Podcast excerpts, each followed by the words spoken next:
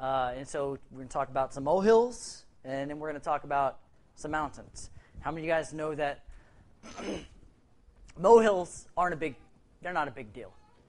Uh, but sometimes they can point to something that is a big deal. Um, and so I have some examples as soon as my slides come up of just some molehills that point to bigger mountains. So here we go. Oh, if you have your Bibles, before we get into these examples, um, you can go ahead and stick your thumb and your finger into these two places. We're going to do some pretty heavy reading a little bit later. What's so funny? Yeah. Uh, 1 Kings 11 and 2 Chronicles 24. So, yeah, we're at, you can just save those two places, and we'll be doing some reading later on. Uh, but okay, yeah, let's look at some molehills that uh, point to bigger mountains behind them. Go ahead, let's go to the next one. Here we go. The typical tip of the iceberg, right? Uh, this is a funny example. Look, the top at the tip of the iceberg is what I heard, uh, but in actual, the bigger iceberg is what she actually said. Now, there's another side to this, and it is what I said and what she actually heard. This happens all the time in our house. Like I'll say something, and Belinda will like I'm like, where did you get that? That's not at all what I said. So, tip of the iceberg, you know, is, is the most common molehill mountain type of thought. Okay, let's look at another one. Coffee, uh, bags under the eyes. This is a molehill that typically can be pointing to a bigger mountain. If you know somebody who's just got massive bags under their eyes, you might want to ask them if they're okay. They may be going through some stuff. They may be addicted to coffee. They, yeah, or they may be, you know, struggling with depression. Who knows? It could be something funny. It could be something not so funny. Uh, anyways, so that's just another example of it's just a small little thing. It's just bags under the eyes, but it can be pointing to something that's much bigger and more needing to be addressed. All right, and or what about like whenever you're hearing a little sound in your car, and you don't really know what it is, but it's not a big sound. It's just a little thing, but maybe maybe there's something that needs to be taken care of. I don't know. All right, we're having fun. Having fun.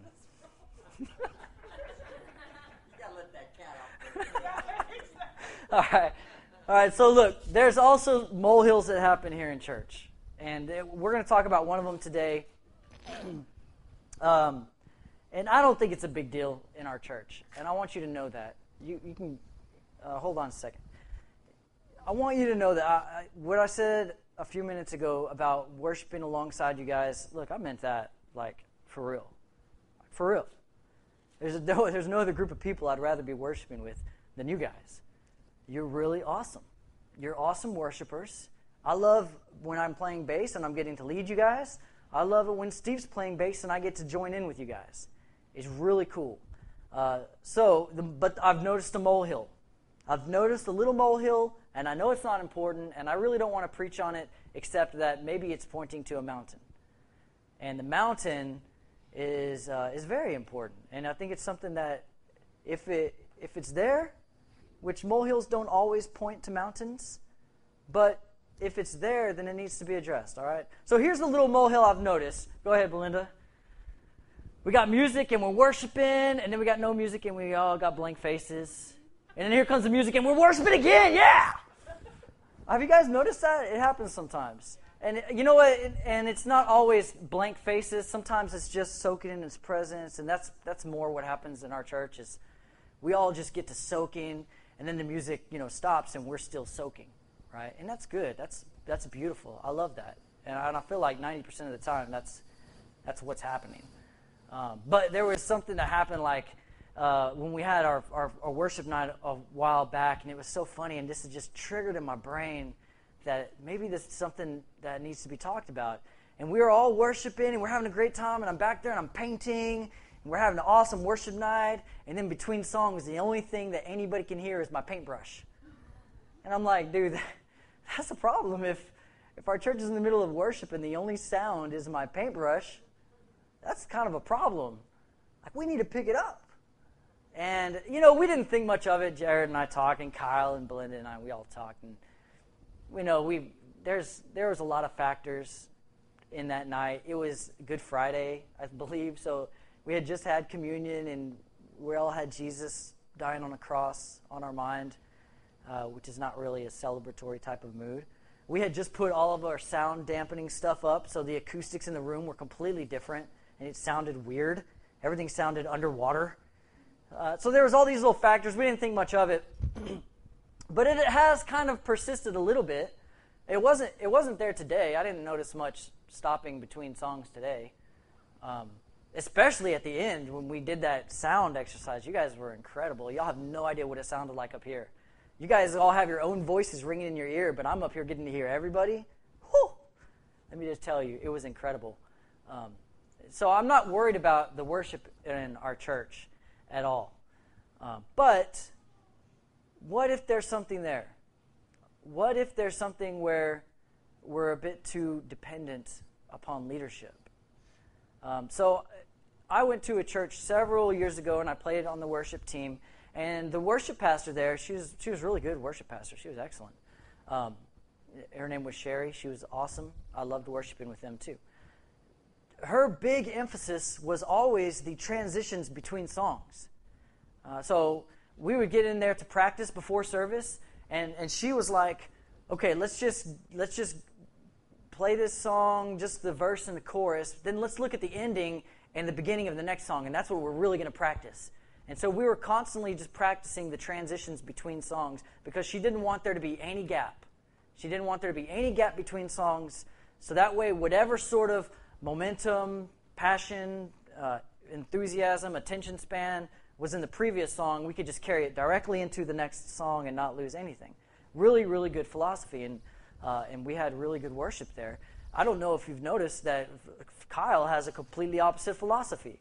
He's more than happy just to, I'm just going to stop playing. I'm going to just, I'm going to go ahead and take like 90 seconds just to move my, my, uh, what is a capo? I'm going to move my capo from this fret to this fret, and I'm going to take a minute and a half to do it. A completely different philosophy. Do you know that that's purposeful? Yes. That's purposeful.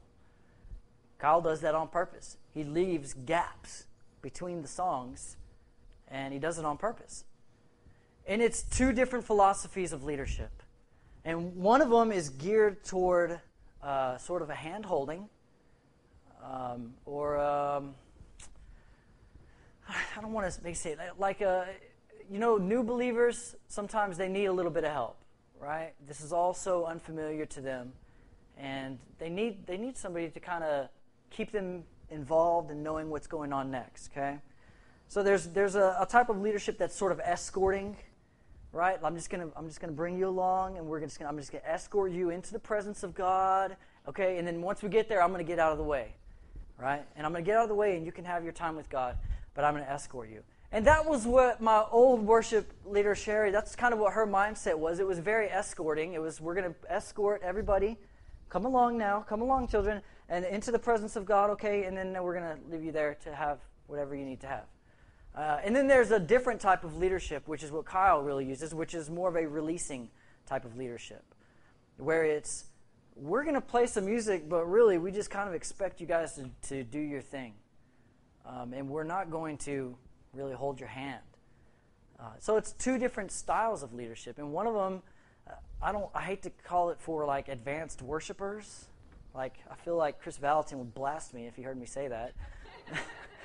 like, what is a beginning worshiper versus advanced worship? That's silly. It's ridiculous. But there is there's something there as far as people who have worshiped for years. Uh, they're in such a mindset of worship that it doesn't matter what's happening in front of them. Tilly's like this. You know, Tilly's in here worshiping before worship even begins. She calls it prayer.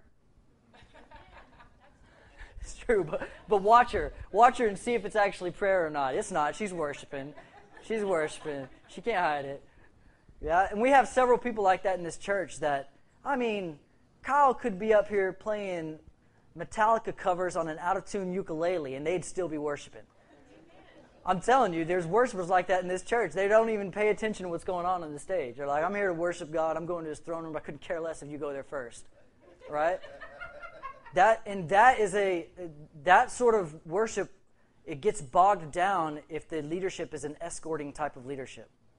Okay? And we have more of that type of worshipers in our home, in our house than we do uh, of the other kind. And so Kyle's philosophy of releasing, of I'm going to take a minute and a half to move my capo, it, it's, sorry, you weren't in here when I was talking about that.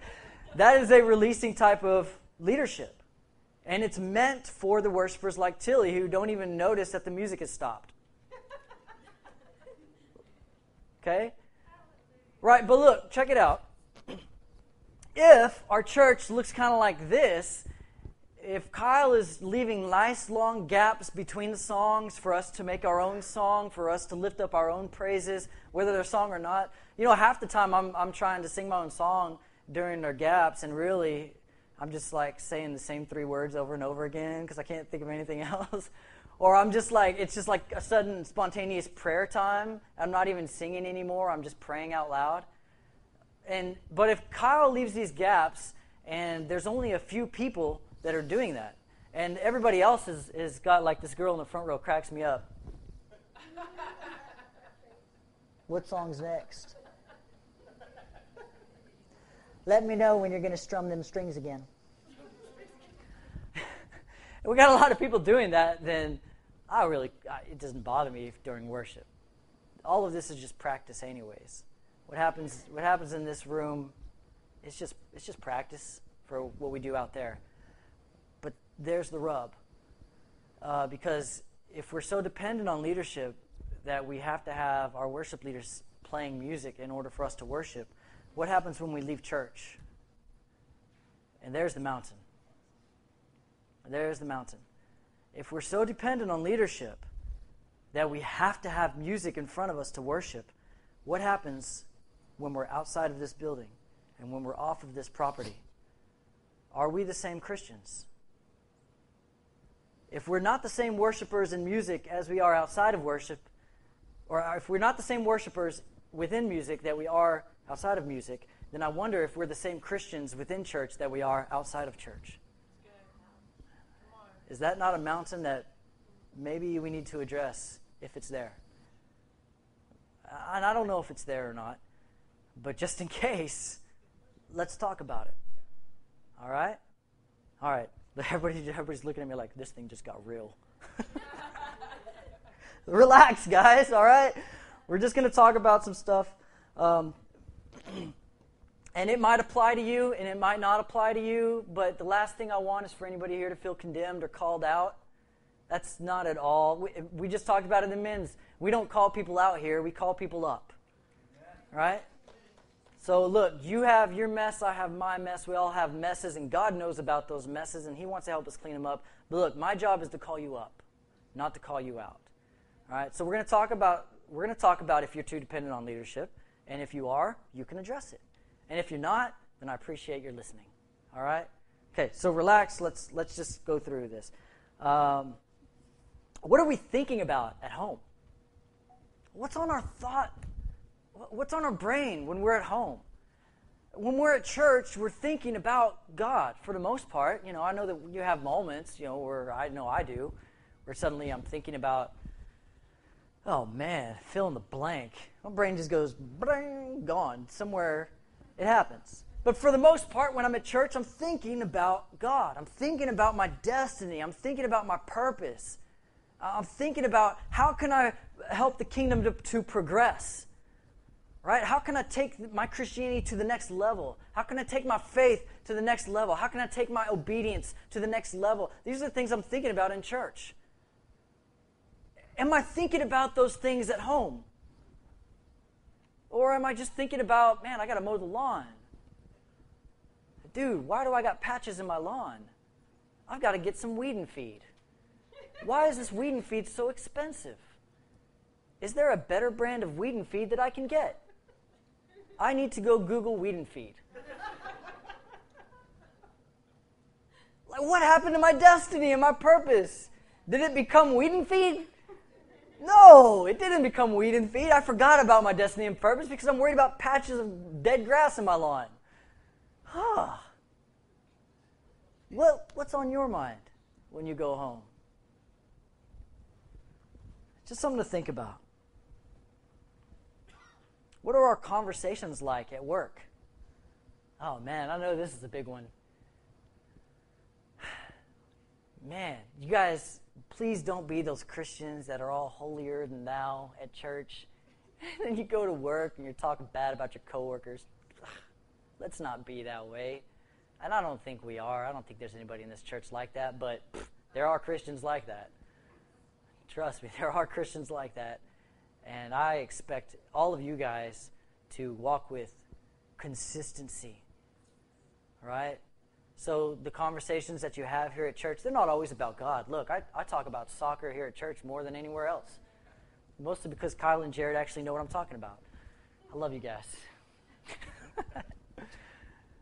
you know, but there's a certain uh, um, honor and respect and humility and submittedness to God that takes place even in a soccer conversation. Do you understand? Like we're talking soccer, but underneath the surface, we're building our brothership.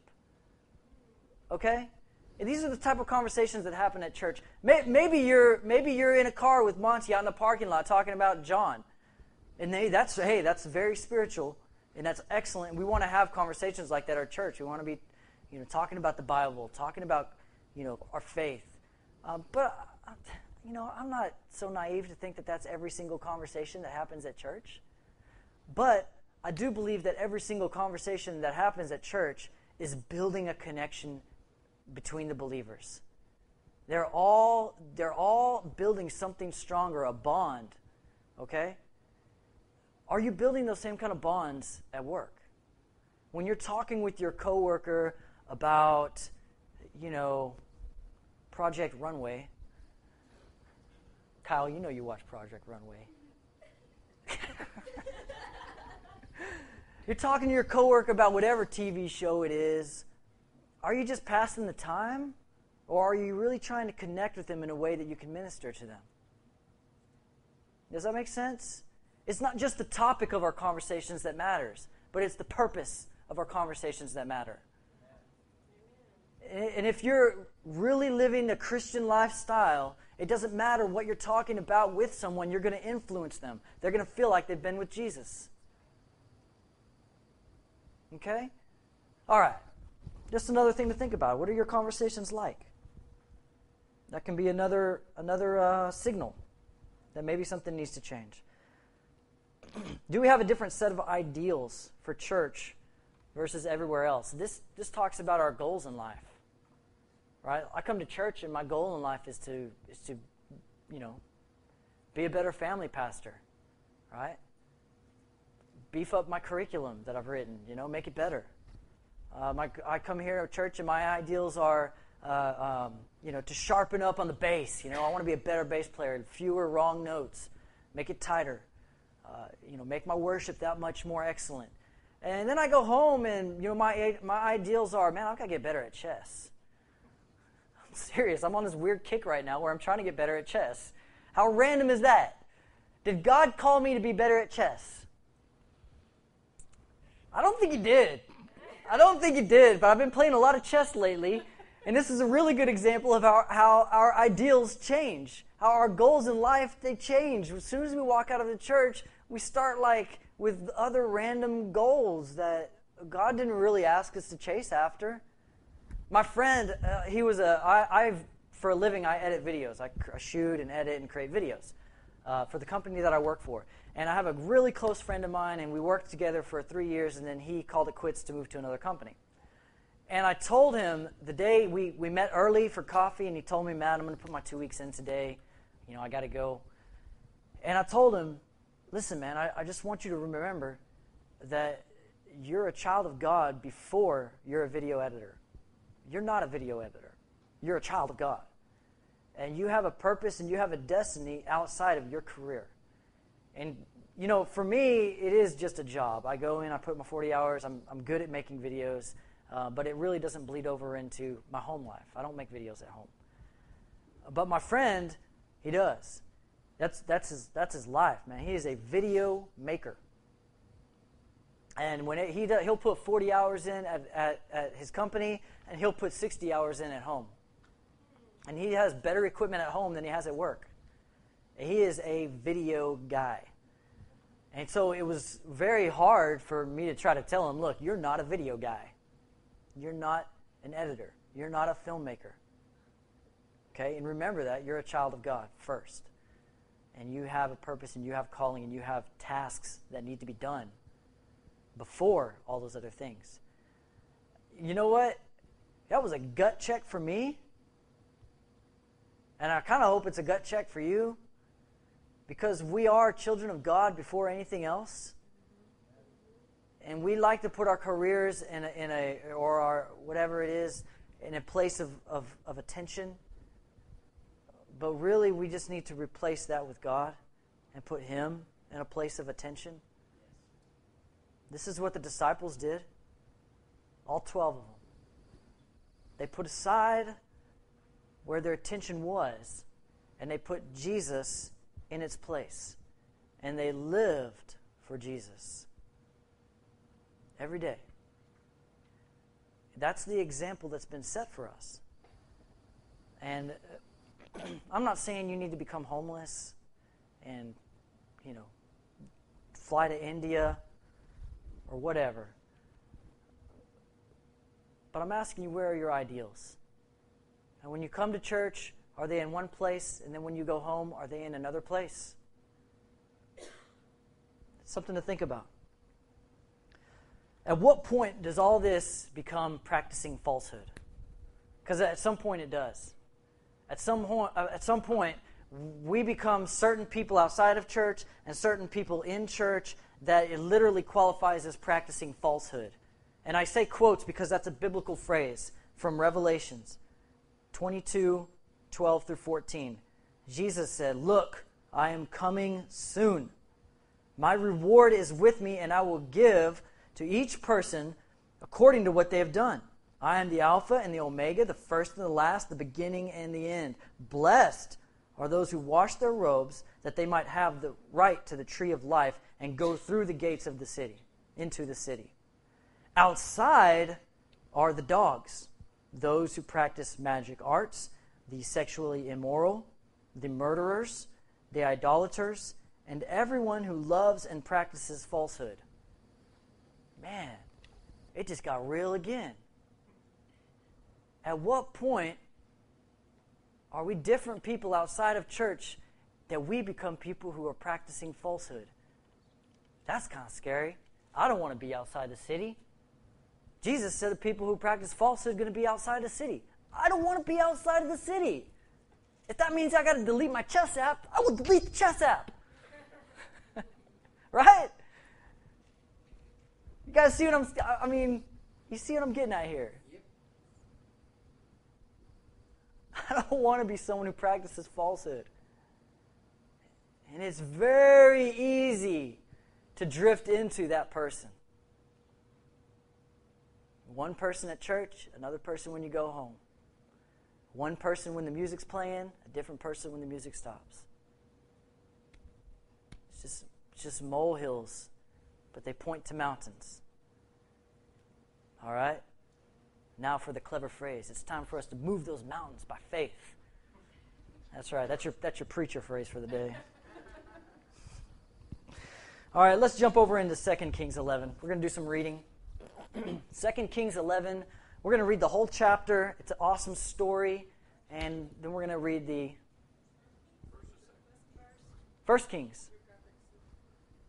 Oh. Mm. My note says second, but I'm pretty sure it's first.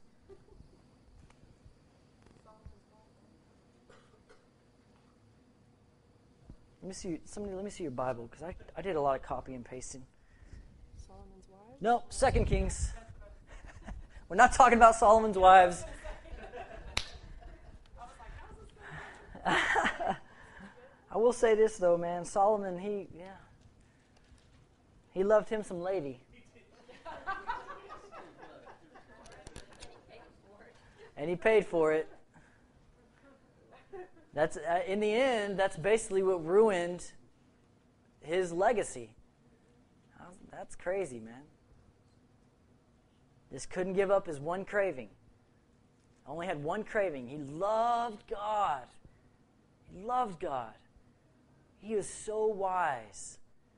But he had one craving that he couldn't get rid of, and then that ruined all of his legacy. Ooh, man. Okay, not talking about Solomon's wives. Second Kings. What, you got like 700 of them? Are you kidding me? Good night. Dude, tap the brakes. ah, ain't no need for that. Okay. When is everybody there? Second Kings 11. When Athaliah, the mother of Ahaziah, saw that her son was dead, she proceeded to destroy the whole royal family. Okay, so we're jumping right into Kings, which just talks about one king going for another king to another king to another king to another king. So we're just jumping in at one of those transitions.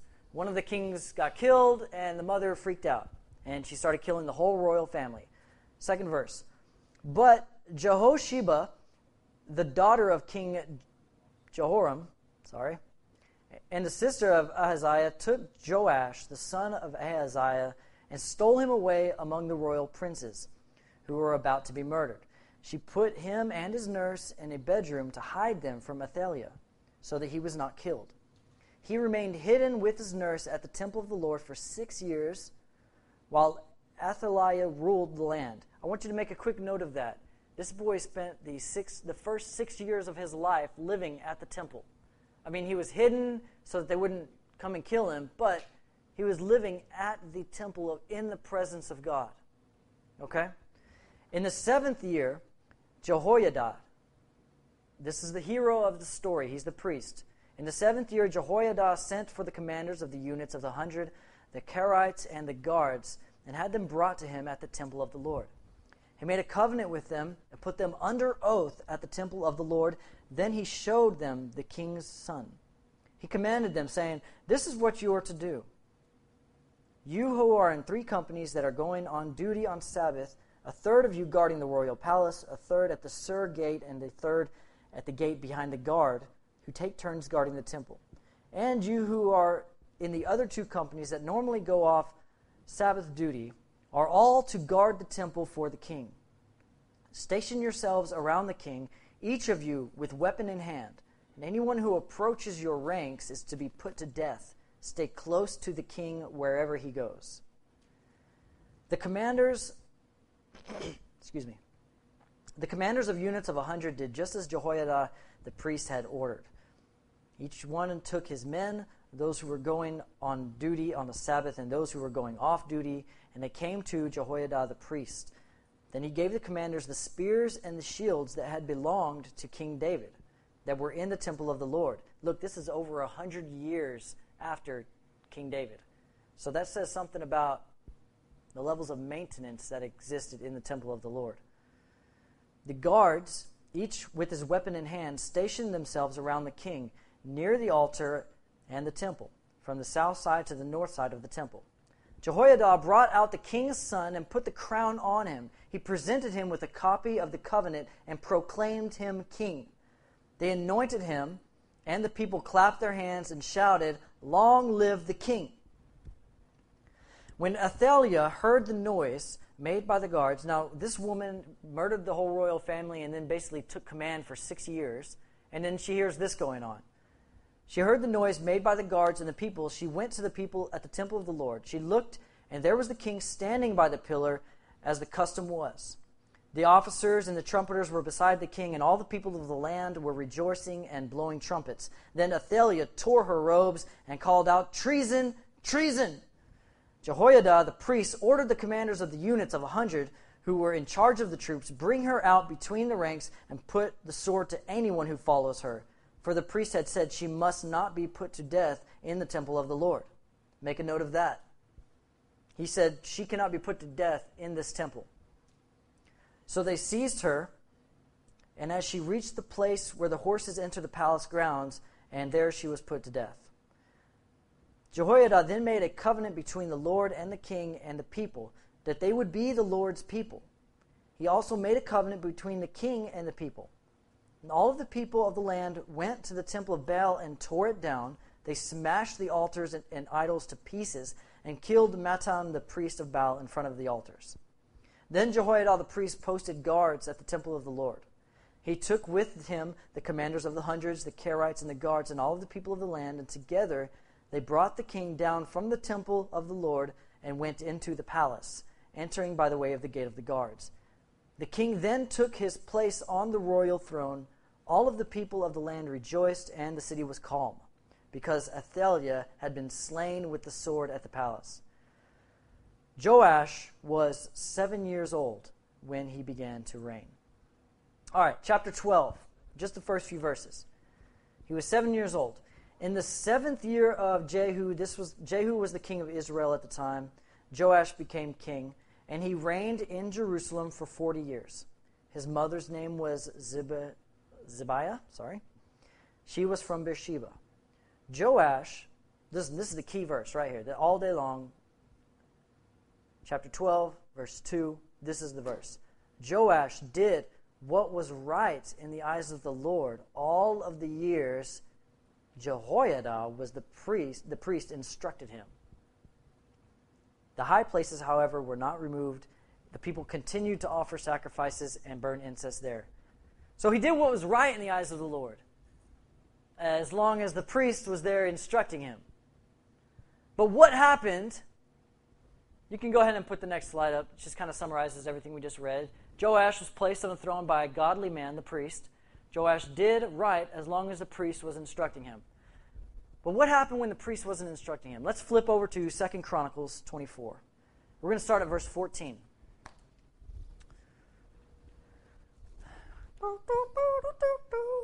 Giving you time to find the verse. Okay, is everybody there? Did you get that recorded, Kyle? We need to include that in the worship next week. Second Chronicles 24. When they had finished, this is uh, how many of you how many of you guys have heard the story of Joash uh, repairing the temple, and the priest put a chest outside, and he put a hole in the top of the chest. All right, this is on the tail end of that story. When they had finished, they brought the rest of the money to the king and Jehoiada, and with it uh, were made articles for the Lord's temple. Articles for the service and for the burnt offerings, and also the dishes and other objects of gold and silver. As long as Jehoiada lived, burnt offerings were presented continually in the temple of the Lord. Now, Jehoiada was old and full of years. He died at the age of a 130. Wow. He was buried with the kings in the city of David because of the good that he had done in Israel for God and his temple. The priest was buried with the kings. He was a good priest. Verse 17 After the death of Jehoiada, the officials of Judah came and paid homage to the king, and he listened to them. They abandoned the temple of the Lord the God of their ancestors and worshipped Asherah poles and idols. Because of their guilt, God's anger, excuse me, God's anger came on Judah and Jerusalem. Although the Lord sent prophets to the people to bring them back to him, and though they testified against them, they would not listen. This is a king who spent the first six years of his life living in the temple, who had been guided uh, for, for years and years by an incredibly godly man, who had been mentored by this man. But he was too dependent on that man. And he was too dependent on that leadership. And he never developed himself as a godly man. Verse 20.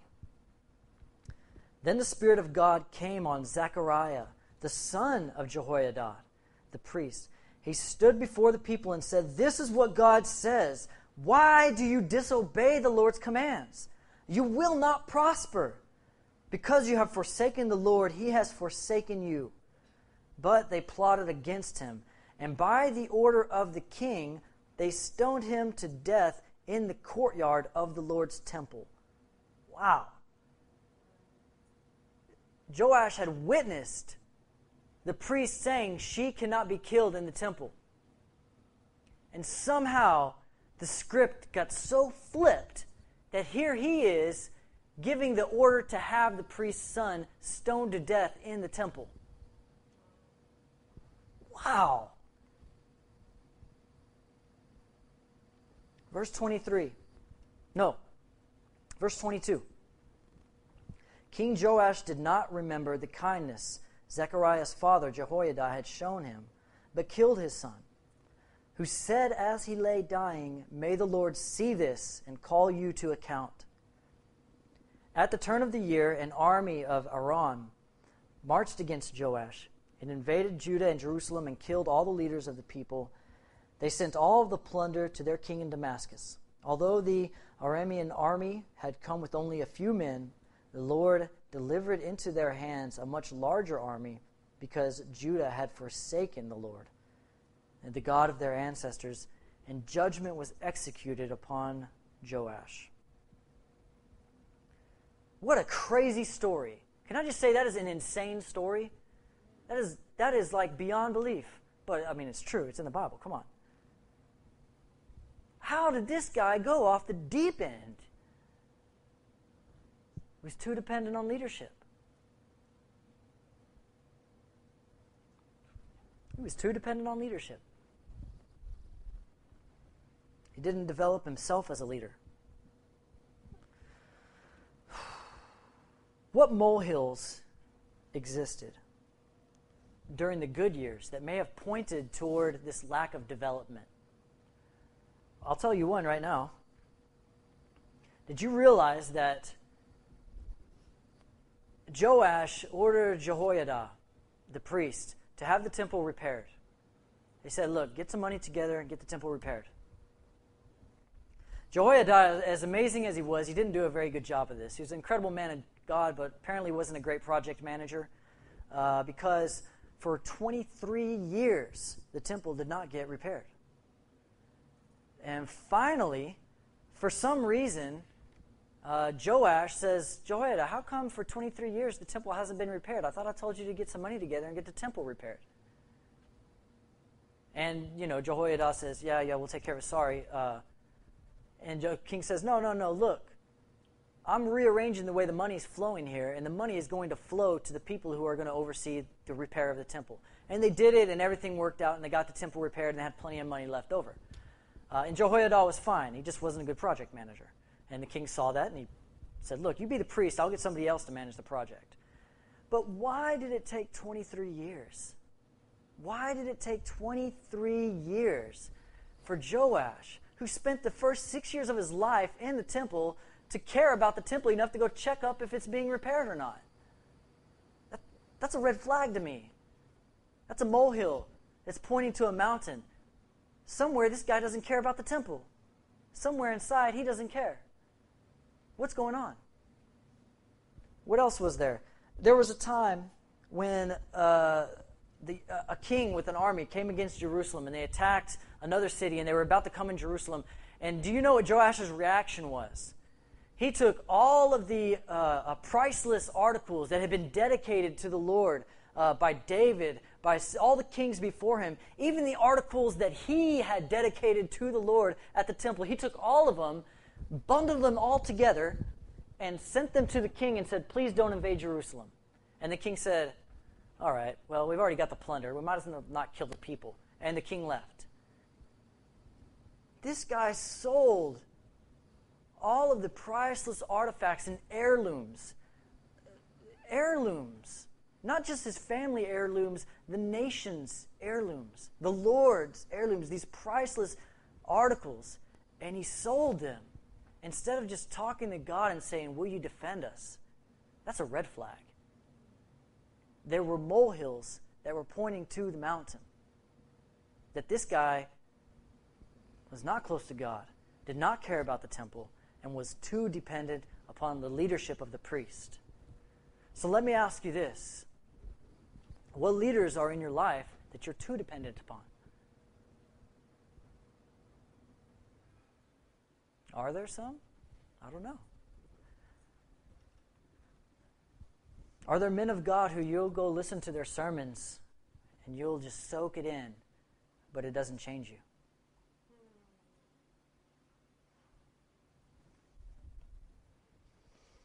What would it be like? What would you be like if God called those leaders home? If, if everything is right, then the people who are mentoring you and you're receiving leadership from, whether they know you or not, if they are removed from the picture, then you step up and you continue their progress. That's when all is right, that's what happens. You take their progress and you build upon it and you continue their progress.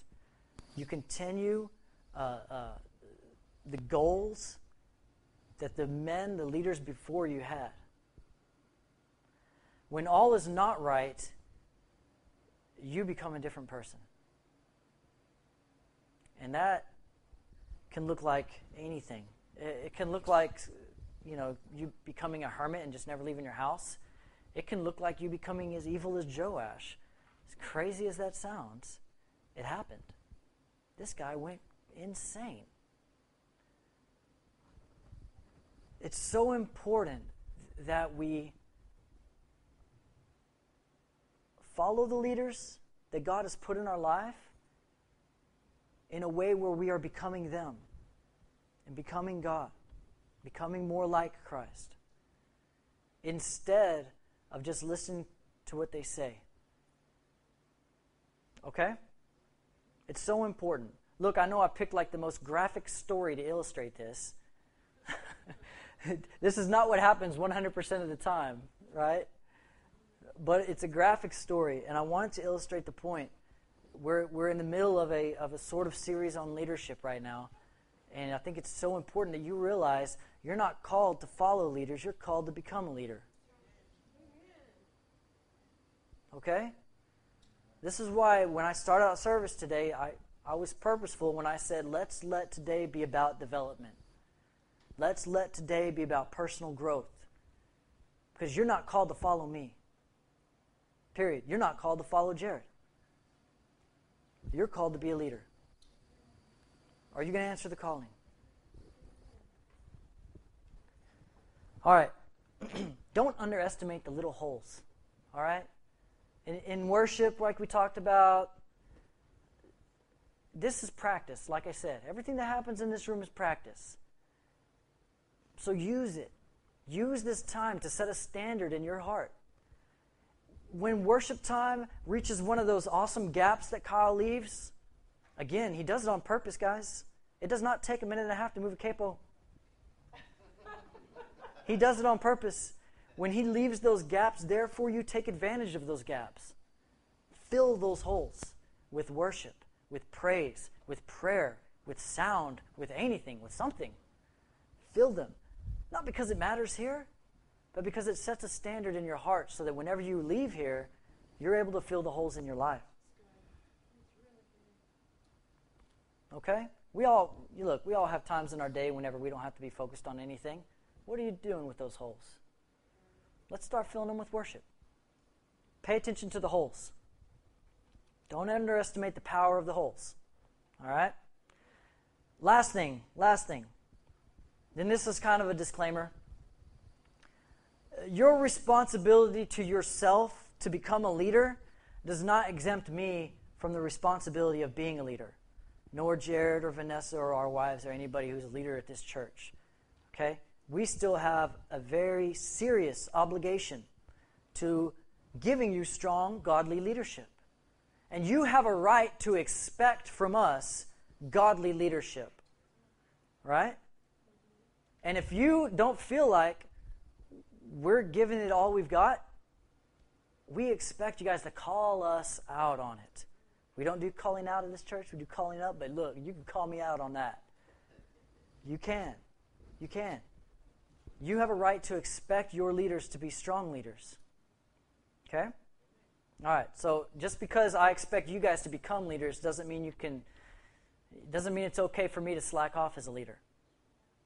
All right. Then that's just just to let you know. That's all I have for today. Um,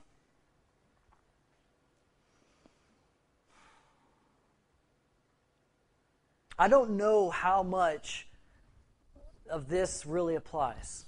I don't, because I don't know what all of you guys do when you go home. I don't know. I hope that this was a completely worthless sermon.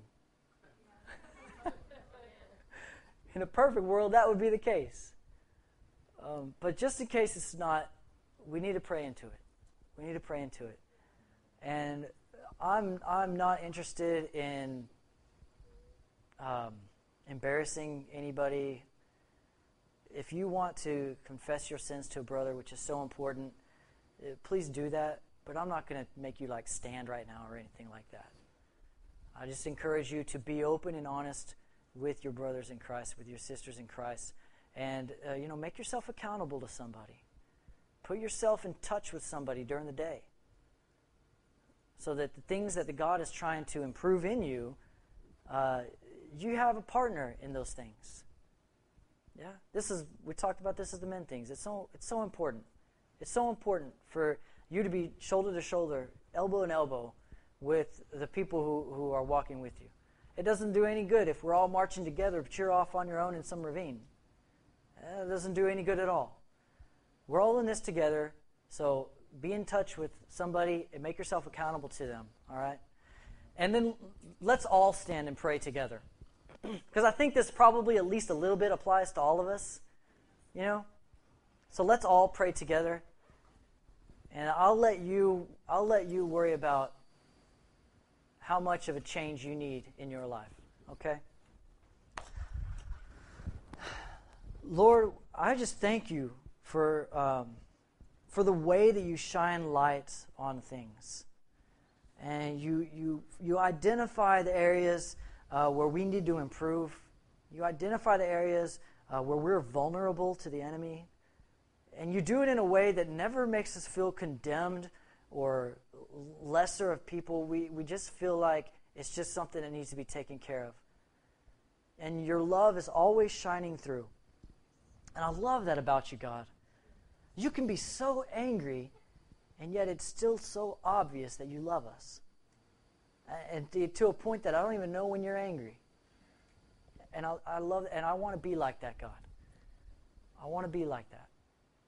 And we just ask you now to help us each uh, to develop as godly people, as godly leaders. Um, help us not just to be dependent upon uh, the person in front of us, Help us have a mind of our own. Help us to have initiative of our own. Uh, and help us to have obedience to you uh, instead of just blindly following uh, whatever sort of prophet or preacher we want to. Lord, I know that you've put this amazing capacity uh, for change in each one of us. You've put this amazing power of influence in every single one of us. And those things will not come, will not come out unless we can follow you, unless we can make you our leader. So, right now, God, we just want to break uh, whatever sort of, of over dependence upon human leadership that we have. We're just going to break that right now, God. And we just want to put you in a place of our leader. You're our captain, you're our boss, you're the big cheese. And we're going to follow you we're going to pay attention to you. We're going to listen to your voice. We're going to do what you say.